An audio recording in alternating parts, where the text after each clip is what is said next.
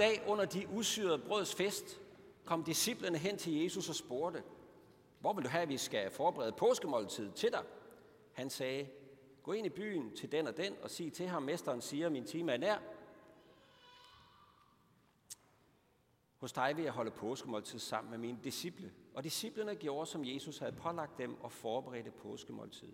Da det blev aften, satte han sig til bords med de tolv, og mens de spiste, sagde han, sandelig siger jeg, en af jer vil forråde mig. De blev meget bedrøvet og begyndte en efter en at spørge ham, det er vel ikke mig, herre? Han svarede dem, det er ham, som med hånden dyppede i fadet sammen med mig, der vil forråde mig.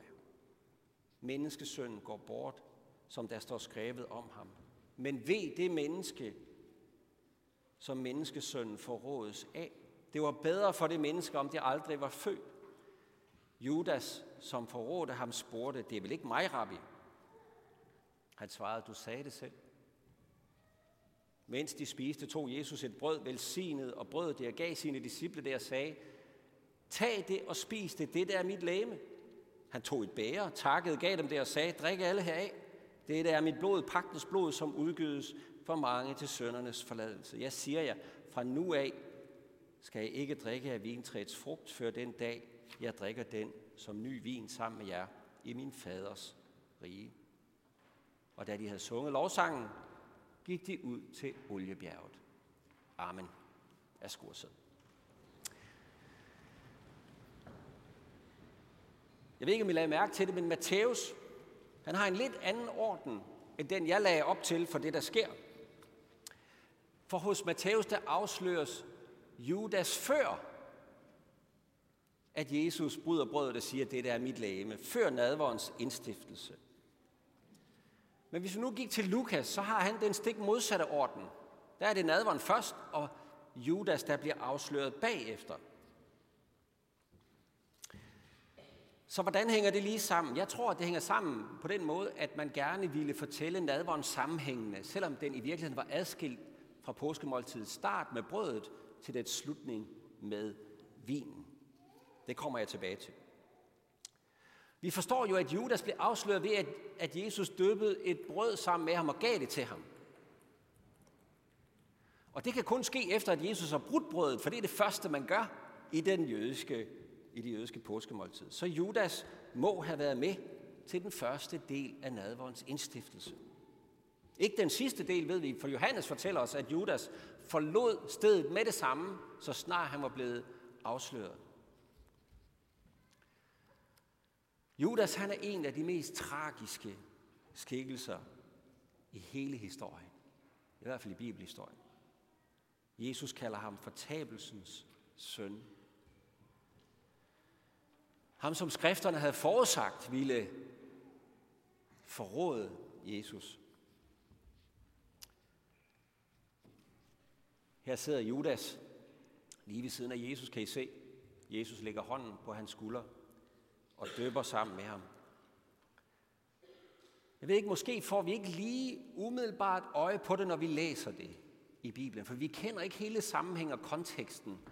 Men hvis vi kendte konteksten, så ville vi, så ville vi forstå og mærke i det, der står i det nye testamente, at Jesus faktisk rækker ud til Judas. Han afslører ham. Han ved godt, hvad Judas han har på hjertet. Det ved han. Han ved også godt, at der ikke er nogen vej tilbage. Det forstår vi, at det Jesus siger. Men selv om der ikke er nogen vej tilbage, og Judas vil forråde Jesus, så rækker Jesus ud til ham. Det fornemmer vi, når vi kender sammenhængen. Jesus har nemlig placeret ham på ærespladsen der ved sin side. Det at døbe brødet, som måltidsleder giver til en anden, er også en æresbevisning, en fællesskabsgestus.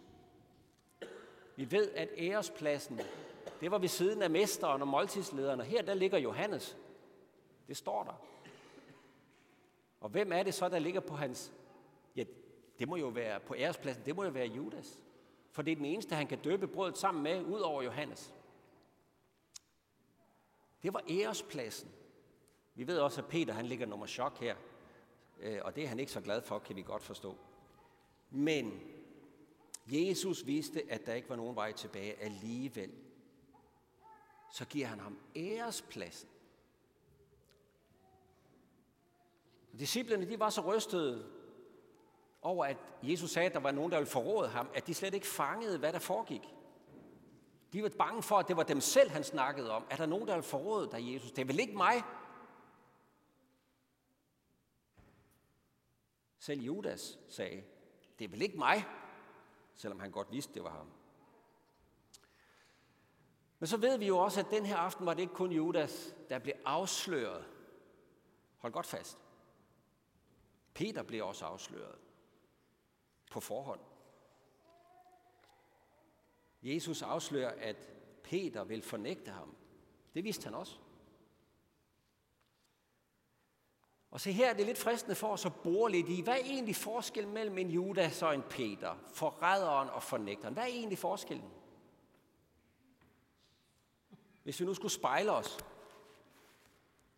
er der nogen forskel mellem at forråde nogen og fornægte nogen? Det er der vel måske en lille forskel. Judas var aktivt involveret i, at øh, Jesus skulle dø. Peter blev så modvilligt trukket ind i fornægtelsen af Jesus, da han ligesom så, at nu gik det alligevel ikke så godt det her.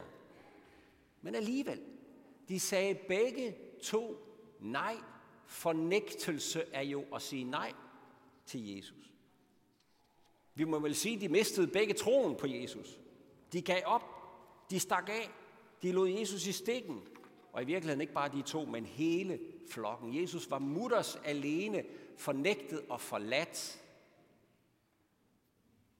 den aften. Til sidst. Alligevel blev deres skæbne så vidt forskellige, Peter og Judas. Lige så forskellige som himmel og helvede. Men forskellen på de to tror jeg ikke, vi finder i at, at veje størrelsen af deres fornægtelse og deres nej, eller ved at grave deres psykologi eller deres fromhed. Der kunne også have været tilgivelse for det, Judas gjorde.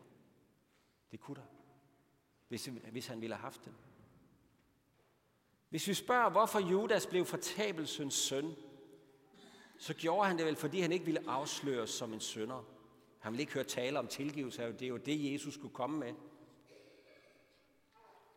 Gud ville nå ham, men han ville ikke. Jesus ville nå ham, men Judas ville ikke. Spørger vi så, hvorfor Peter fandt tilgivelse, så er svaret ikke, fordi han var en mindre sønder eller mere from end Judas. Men svaret er paradoxalt, fordi Gud nåede ham. Fordi Gud nåede hans hjerte med søndernes forladelse. Jeg ved ikke, om I har tænkt over det. Vi bliver faktisk mindet om Judas og forræderiet hver eneste gang, vi holder nadver. Hvis man sådan får øje på det, så er det lidt som en sten i skoen, når vi skal fejre nadver. Så starter det sådan med, i den nat, da han blev forrådt. Yes, så er der fest. I den nat, hvor han blev forrådt. Tog han et brød, og så videre. Det rykker forræderiets mulighed ind som en udfordring for os. Os, der går til nadver. Det rejser spørgsmålet om, hvem er jeg i den her fortælling?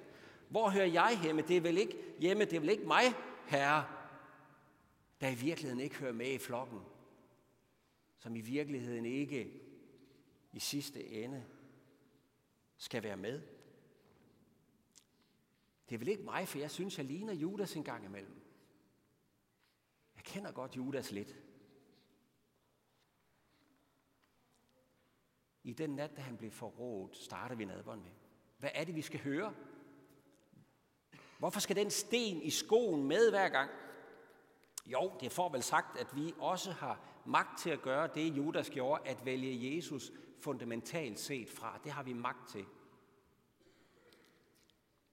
Men det, vi skal tage til os, det er jo, hvordan han, Jesus, har valgt at behandle os uanset om vi sidder på Judas' eller Peters eller en af de andre disciples plads. For i den nat, da han blev forrådt, i den nat, da han blev fornægtet, i den nat, da han blev forladt af alle, hver og en, forhørt, ydmyget, pisket og spyttet på, for at gå ind i fortabelsens mørke dagen efter, I den nat, der tog han brødet og sagde, dette er mit læme, som gives for dig. Judas fik et stykke. Peter fik et stykke. I den nat satte han sågar Judas på ærespladsen. Han vaskede også Judas' fødder. Han døbede brødet og gav ham. Han kaldte ham til omvendelse.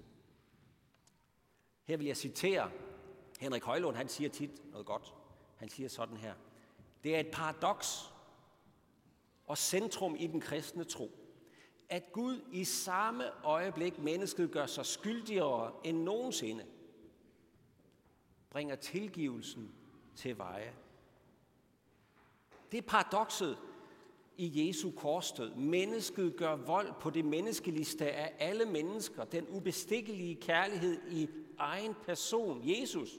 Mennesket gør det mest utilgivelige, og lige der, i dette utilgivelige, tilvejebringes tilgivelsen, der kan trænge igennem selv den mest utilgivelige. Selv det mest utilgivelige. For det er Gud selv, der er på det kors og dør i stedet for alle mennesker. Så når vi sidder med spørgsmålet før nadver spørger, det er vel ikke mig, herre, det med forræderiet. Det er vel ikke mig, der ikke kan nås, der, hø- der ikke hører med. Så siger han, jo, det er som end dig. det er som end dig, men det er også mig. Det er sønderen og den hellige. Og det er mit læme, jeg nu giver for dig. Tag det og spis det og vid, at du hører mig til. At jeg vil dig.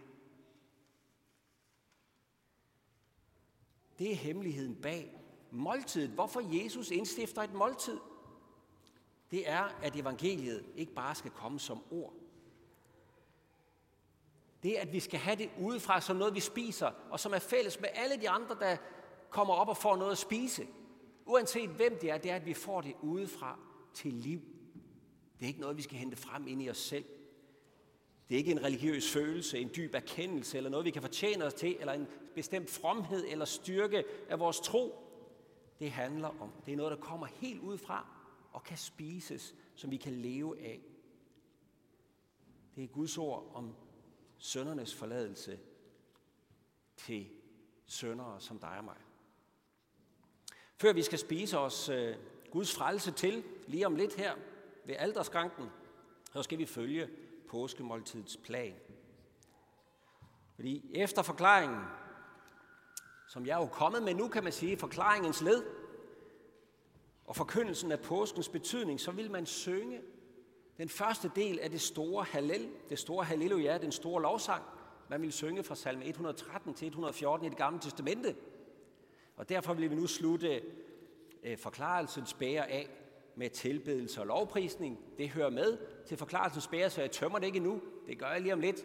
Men nu synger vi. Nu skal vi først høre noget fra vores øh, fine lovsangsband, og så synger vi en sang, og så er forklarelsens bære slut. Værsgo.